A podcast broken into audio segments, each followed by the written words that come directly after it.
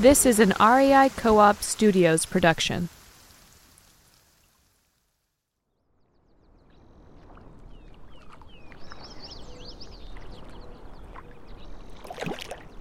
What is that in the water? Right out there, right where the shadows of the shoreline ripple into the reflection of the clouds. Just where the bottom of the lake drops off into the murk. Did you see that? Something moving. Something pulling back into deeper water. Big and broad. A catfish, maybe? Or a big toad. Step a little closer. Step into the shallows. Feel the mud and sand under your feet. Squint down into the water. Yes, look. Look, there must be something down there. Just out of sight. You see how the water moves? Like a little whirlpool. Like something's pushing the water around down there. Something large. Look. There's another one. Another eddy in the water, and another one. Wait. What's going on here? Up and down the lonely shoreline of the lake on this blustery day, the water is moving. Swirling, rippling, and out a little further, that old dead stump. Is that moving too? Is it rising out of the water? You stumble backwards a step or two toward the shore, but it won't do any good to run. Because what's rising out of the lake in front of you is just too big.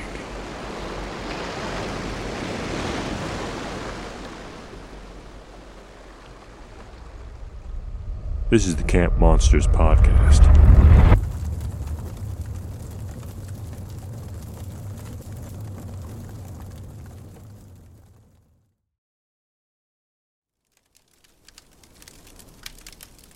Welcome to the sand hills of northwestern Nebraska. You'll be forgiven if you didn't notice the hills. Oh, they're around, but they're so gradual that you might mistake them for the horizon. And this part of the country has a whole lot of that horizon. And out here, you can be greedy with it. Sheridan County, where we are, only has about two people per square mile, making this one of the most sparsely populated parts of the whole state of Nebraska. And that's saying something. It's no wonder that strange stories have made their way out of these hills since long before people started writing them down. Out here, there may be more strange stories than there are people. And this week's story is strange, to say the least. I'm not quite sure what to make of it. You'll have to judge for yourselves. It all happened, if it happened at all, right here where we're camping tonight, along the shores of rustic little Walgren Lake State Park. And part of it happened before the lake was ever called Walgren. Back when people used to call it Alkali Lake, if they called it anything. So, scooch in a little closer to the fire now. The wind gets chilly this time of year. The wind was chilly the day our story starts, too. And the sun that had been shining in the morning was hiding behind bright gray clouds that whipped across this great big sky. Morgan was sitting astride an old gray log that had fallen in the long grass along the shore, a little ways off the beaten path on the south end of the lake. She was pretending the log was a horse. You see, Morgan was only nine years old when all this happened, younger than our usual contributors, but her story is just so out of the ordinary, it has to be told. So Morgan was sitting there on her horse, which was actually a log, imagining what it would be like if nobody was around. Not like if your school group that had brought them out there for a picnic all disappeared at once, not like that. But like if it was the old days, and there were no roads or gravel paths or picnic tables out here at all. Just the grass and the water and the sky. It was just the sort of day and just the sort of weather to imagine that kind of thing. The wind pushed Morgan's hair around, same as the grass, and the light through the clouds was bright in the sky but dimming on the land, banishing shadows by putting the whole world under one big shadow. It was the kind of day that filled the waving grass with blinking eyes and the rippling lake with snaky shapes. But the first odd thing that got Morgan's attention was a sound. Lonely and sharp on the air, standing out above the rushing breath of wind through the grass. It was a metal on metal sound, like like a road sign, loose, blowing against its rusty metal post. But as Morgan listened, it seemed to her to be moving.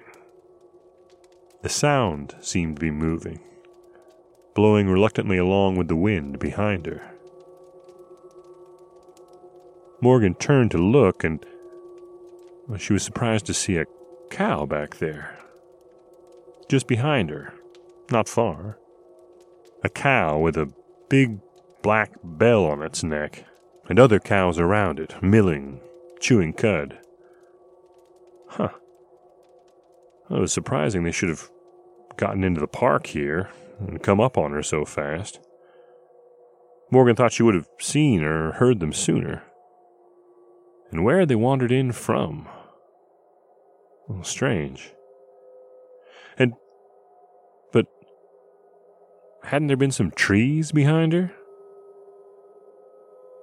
There are trees planted all around Walgren Lake State Park, and Morgan was sure that there'd been one or two behind her when she sat down, but now she didn't even see the road that bordered the park in that direction, and it couldn't be that far away. She remembered seeing a tanker truck driving along it just a few minutes before. But now, well, there was nothing but cows and prairie grass, waving in the wind all the way out to the horizon. Long grass, taller than she remembered. And she was taller, too. She was sitting up much higher off the grass than she had been a moment before. And when something shifted beneath her, she only just managed to catch her balance before realizing that the log she was pretending was a horse actually was a horse. The day grew paler and the clouds swirled fast above. The wind blew another gust across Morgan's face as she turned back toward the lake and noticed that all of the trees were gone. The path by the water was gone. The picnic tables, the park roads were all gone. The lake seemed smaller. There was nothing around but grass and water and sky. All of this transformation, all of this happened to Morgan in the space of just a few seconds. But she wasn't as surprised by it as she should have been because something else had changed too. Something inside of her, in her brain. Thoughts, knowledge that didn't belong to her, streamed through as if she was sharing another's mind.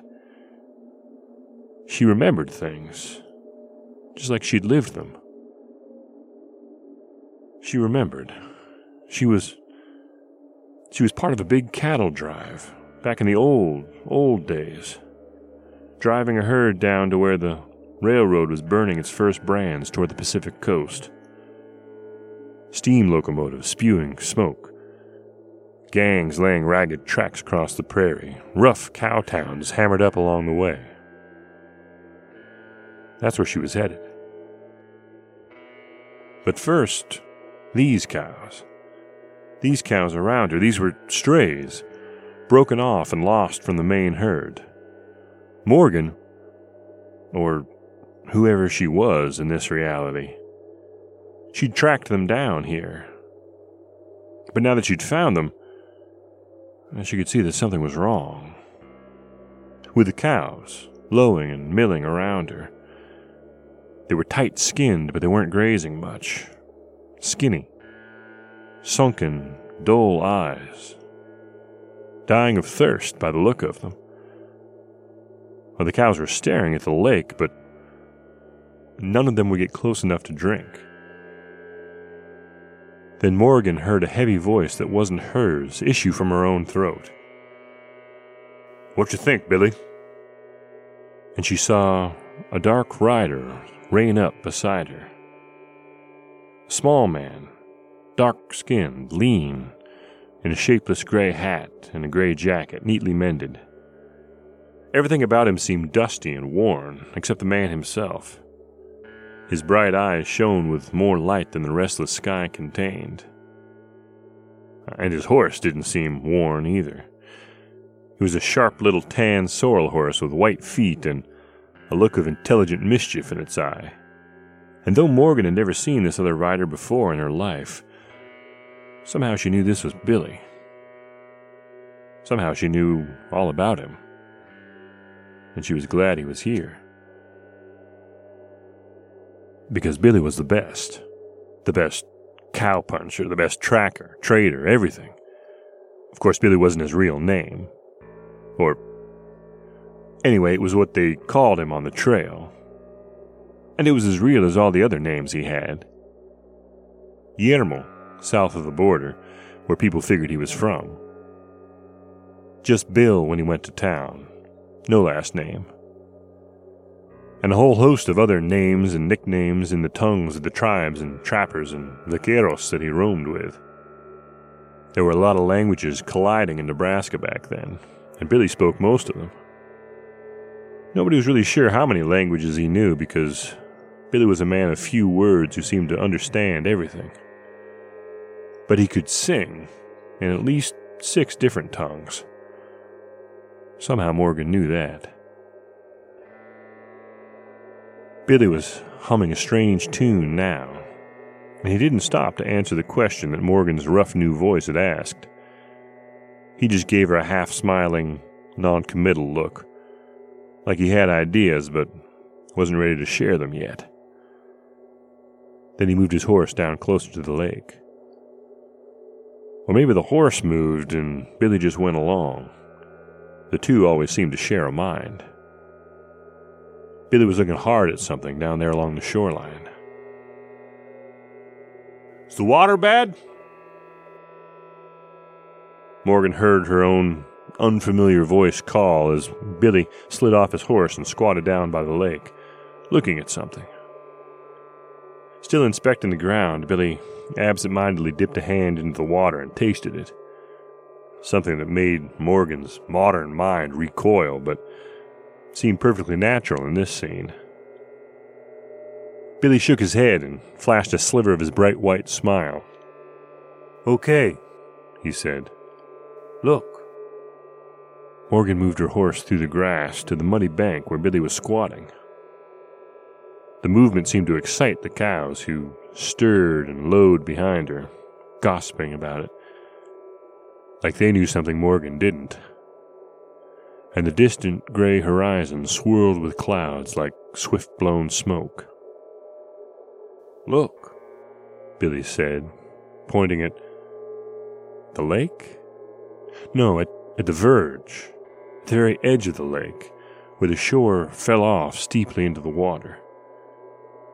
Strange. Looking up and down the water's edge, the shore along the rest of the lake seemed fairly gradual, but here, just here, it dropped away suddenly. Like the bank had collapsed or like something had ripped it away. Still squatting, Billy ran his hands along the edge where the shore fell off. He muttered something that Morgan didn't quite catch. He must have been talking to himself in one of his other languages. It sounded like he said, teeth. But that didn't make any sense. Then both their horses, at the same moment, gave a start and a shy and began to prance. And though Morgan didn't have much experience with real life horses of the non log variety, She found herself expertly calming and correcting her mount. Billy leapt into his own saddle so quick and smooth that Morgan hardly noticed him do it.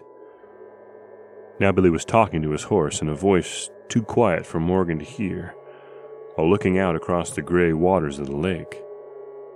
The wind was blowing in their faces, rippling the surface and driving little waves against the jagged shore at their feet. Morgan looked out across the waters and thought there was something strange about them. Something strange about the way the ripples ran.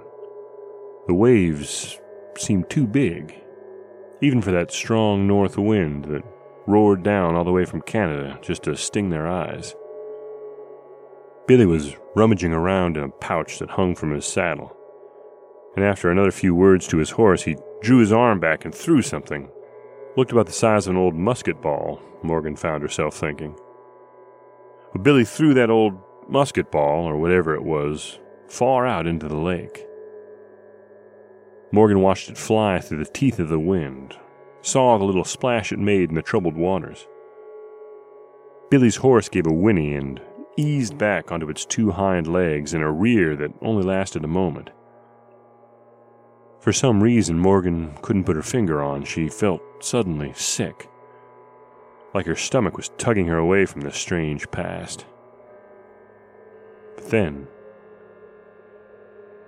then something began to happen to the lake. It started right at their feet. All along the edge of the shore, not ten feet out, little whirlpools hundreds of them, as far as Morgan could see, all along the lake shore, twisting and spinning in the shallow water. Further out, the lake seemed to suddenly grow still and reflect the gray sky unbroken by the chopping shadows of a moment before. But there were waves slapping the bank at their feet. Waves growing larger all the time, waves that seemed to start from nowhere and charge through the whirlpools onto the shore. Morgan heard the cattle behind her begin to low and stir and run. She felt her horse start to rear, then change its mind to try to turn, stumbling back. But she kept her saddle expertly and hardly noticed these things because her eyes were fixed on the lake. A few yards from shore, there was an old snag the rotted trunk of a flooded out tree that jutted from the water like the horn of some fairy tale dragon. The top of the snag was sun bleached, white as a tooth from an old grave, but the base was dark where the water wet it. And that dark, wet base was rising. At first, Morgan thought the waves were just slapping higher against it, but no. The trunk itself was rising higher and higher out of the lake. And then something else appeared out of the stillness that had taken hold of the center of the lake. The gray reflection of the sky began to break here and there into streaks of darkness as as something rose above the surface. Something massive almost as big as the lake itself. Slowly. Slowly at first, but then only seeming slow because of the enormous size of the movement. The ground under their horses' hooves shook with a sudden snap of energy, like something giving way, like a heavy chain parting deep beneath the earth. The little eddying whirlpools at the water's edge disappeared, and all the water did the same, rushing back to fill the void that was opened as as something massive from the bed of the lake rose into the air. The roar of falling water, a thudding pound as huge chunks of earth and rock and clay and mud fell back into the mucky pit that a moment before had been a lake. The dim grayness of daylight darkening darkening as the mass in front of them rose to blot it out, rose and kept rising to a towering height to scrape the clouds above them.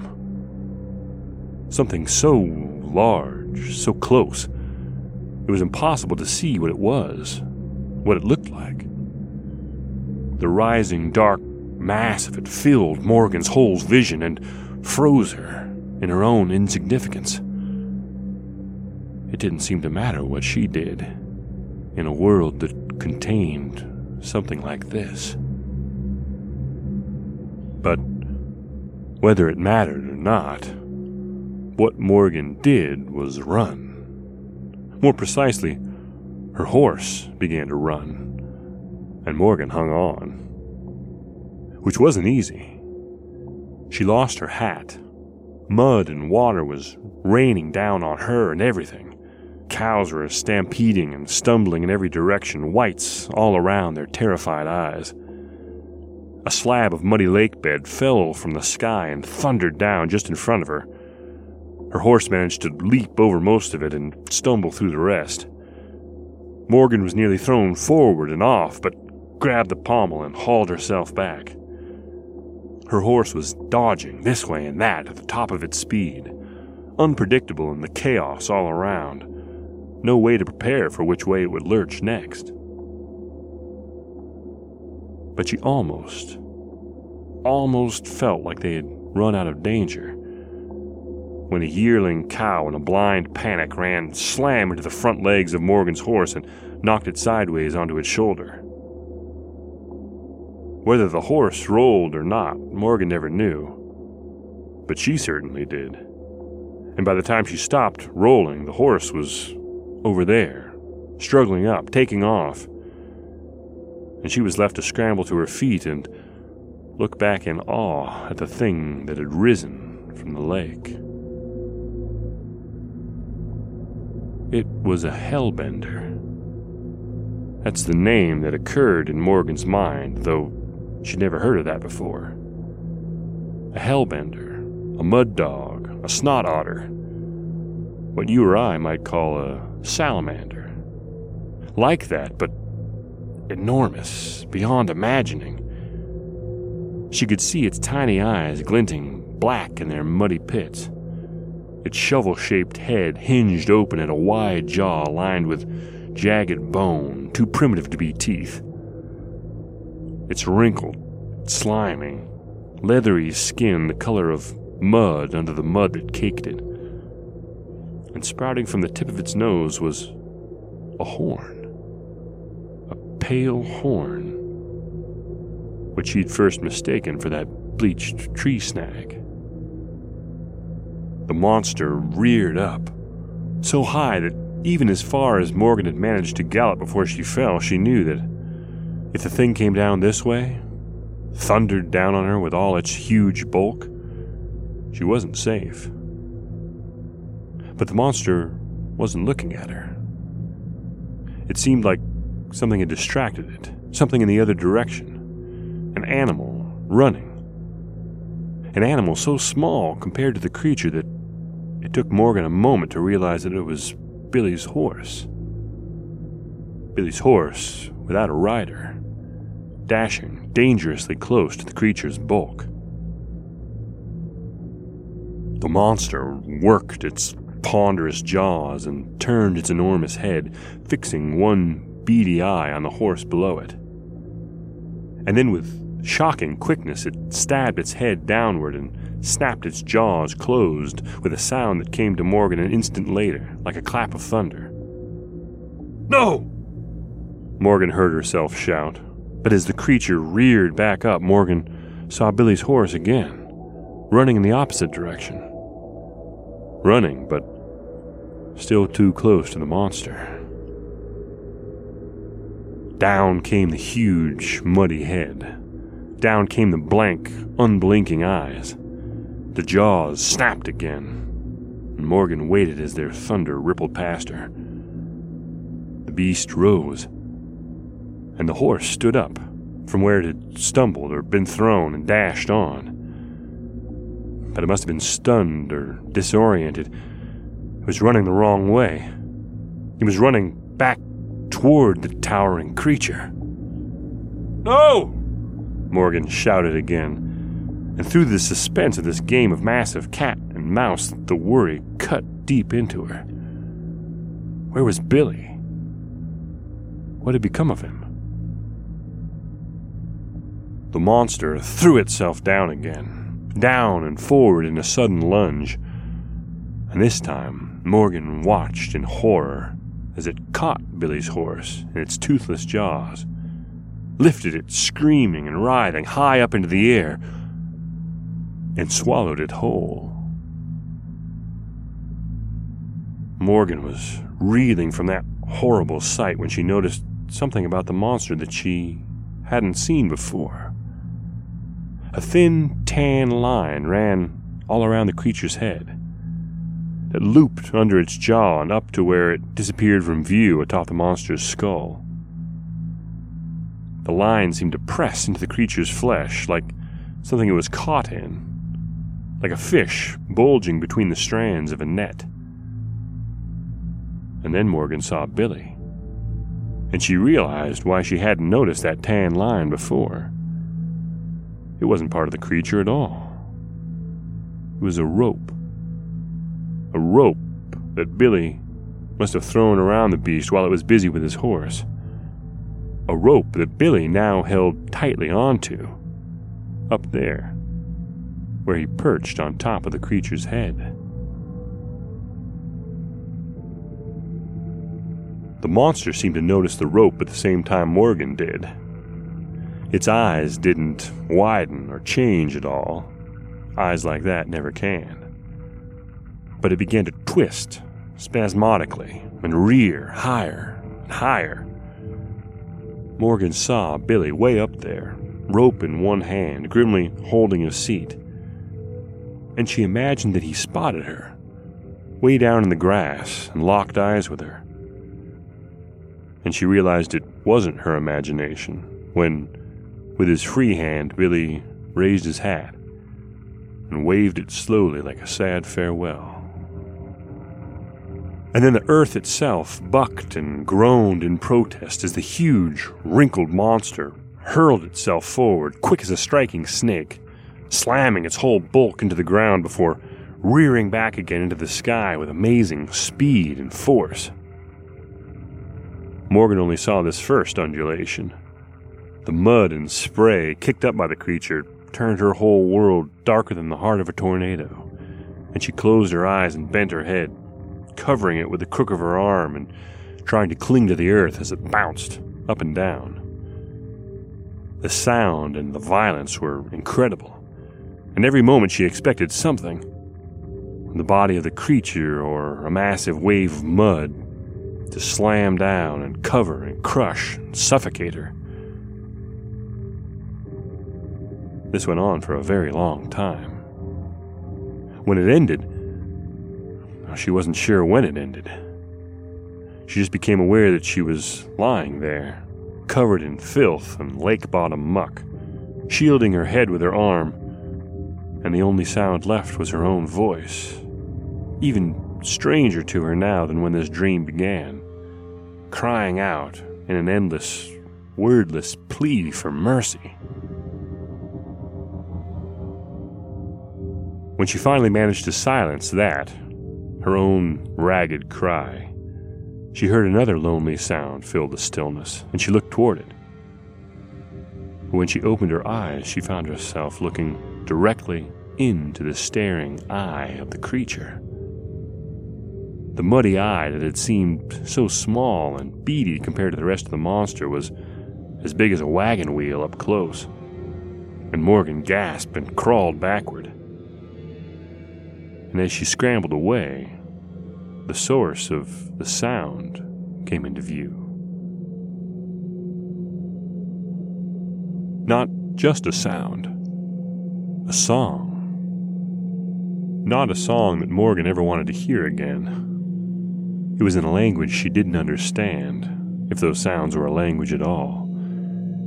It was words and music not intended for humanity. It was something that spoke to the things we can't normally see. It sounded sad and slow, but dangerous, like a threatening lullaby.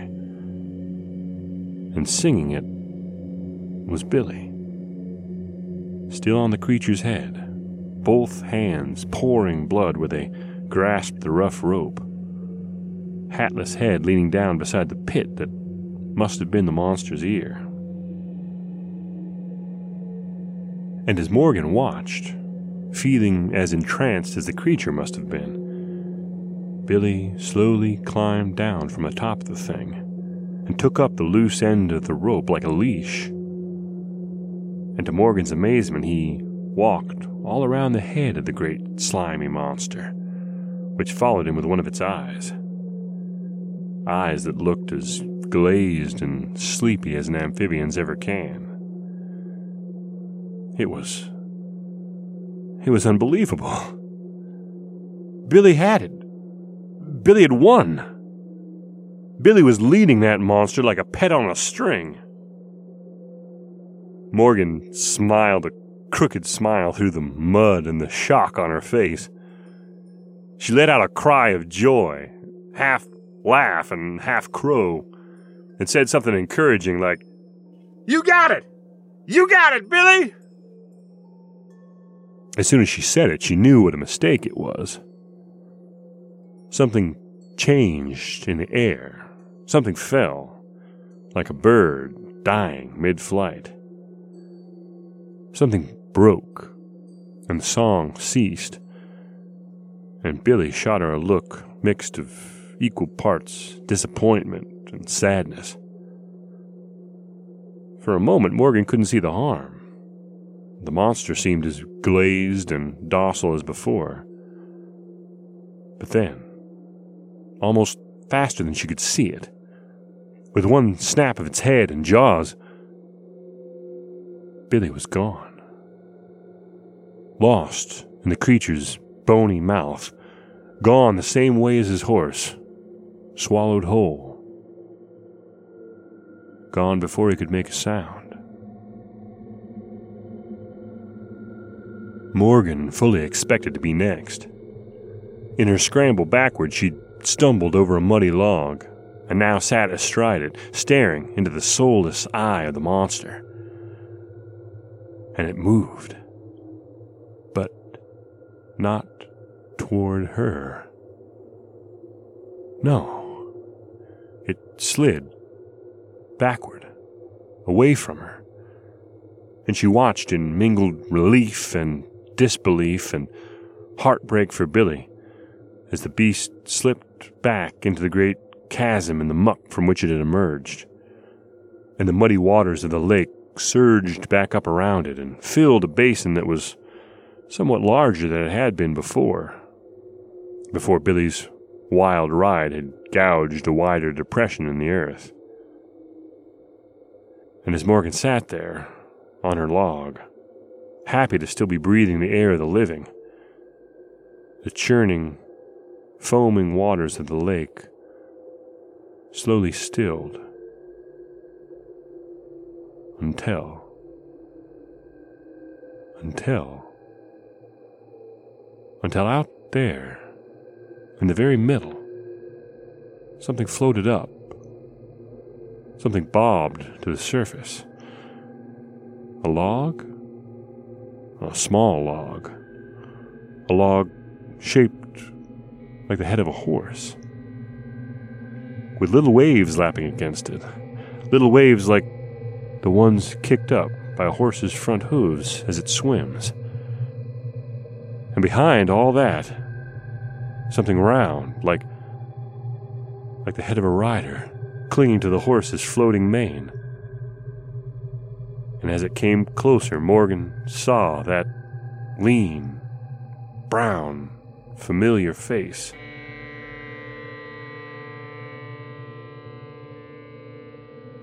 Morgan stood up on legs that trembled with with everything. But stand was all she could do. She couldn't walk a step as Billy's horse scrambled out of the lake, with Billy himself beside it. Billy shook muddy water from his black hair and made a clucking sound about the saddle and gear missing from the back of his naked horse, which stood there looking indignant about everything as Billy checked it over carefully for harm. there must not have been any, because as he pulled himself onto the horse's bare back, Billy flashed Morgan a big smile that was all the brighter for the mud and wet that soaked his clothes. He motioned back toward the water of the lake and winked. Little burp, he said, by way of explaining his escape. Then he waved toward the lake again and put a finger to his lips. Asleep, he said, then hummed a few bars from that strange and terrible song that he'd used on the creature. Morgan sat back down again, heavily, feeling suddenly numb and tired. Then, without a word or a motion from Billy, his horse set out at a brisk trot for the plains over Morgan's shoulder. Morgan closed her eyes for a moment. Morgan! Morgan! A different voice called to her from over by the lake. She opened her eyes and looked, and the first thing she noticed was that the trees were back. All around the lake, the trees, and the roads cut in the pale earth, and the picnic tables. Morgan! Come on, we're leaving! One of the teachers shouted to her across the grassy distance of the park. Morgan looked around, and she was nine years old again. And she was sitting on a log that was not a horse and Walgren Lake was a peaceful green and gray expanse, rippling under the blustery Nebraska sky.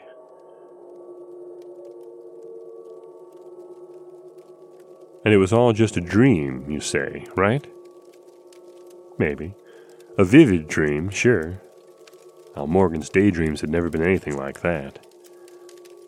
As she walked back toward the bus, puzzling over it, the path took her right along the shoreline, she was waving a little stick in her hand as she walked, thinking about uh, whatever had just happened to her. As she got near the bus, she was about to throw it into the waters of the lake. But when she saw an old, bleached white tree trunk rising out of the water just there, well, she decided not to. It was just a dream, you say. The dream of an imaginative kid. Okay. I'm inclined to agree with you. Well, Morgan was too, just then. But as she was climbing on the bus, one of the teachers stopped her. And who was that you were talking to down there? Morgan blinked a few times in confusion, then managed to mutter, Talking to? Yes, who are you talking to? That rider. Who was riding down there? Morgan felt all kinds of things, all in a rush. But eventually she said, That was Billy. And does Billy have a last name? Morgan shook her head. I don't think so, she said. And she went on up the steps into the bus. I think it's time we went up to our tents. The night's getting dark and the fire's getting low. Sleep tight tonight, and remember that we've got to pack out any garbage that we brought in because there's no trash service out here. And do not throw anything into the lake. First of all, we don't want to litter, and secondly, we. Well, I'd sure hate to wake anything up.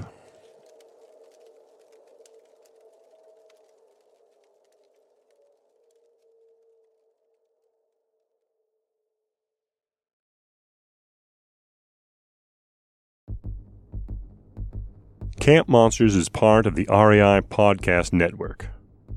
Having been through the desert on a horse with no name, our engineer Nick Patry was well qualified to create the sound effects for this episode. Our executive producers Paolo Hoss Mottola and Joe Seabiscuit Crosby actually got their first break performing as a singing cowboy duo in the Poconos. And they still wear those rhinestone suits. Drifting along like a tumbling tumbleweed is our senior producer, Chelsea Davis. while our associate producer Jenny Barber is just trying to keep them doggies rolling. As for yours truly, Weston Davis, the writer and host of Camp Monsters, my heroes have always been cowboys. And they still are, it seems. Next week, we'll need all the heroes we can get. Because as we're driving alone, late at night, on an empty rural road deep in the scape ore swamp of Lee County, South Carolina, we're going to begin to suspect that we aren't quite as alone as we thought. See you next week.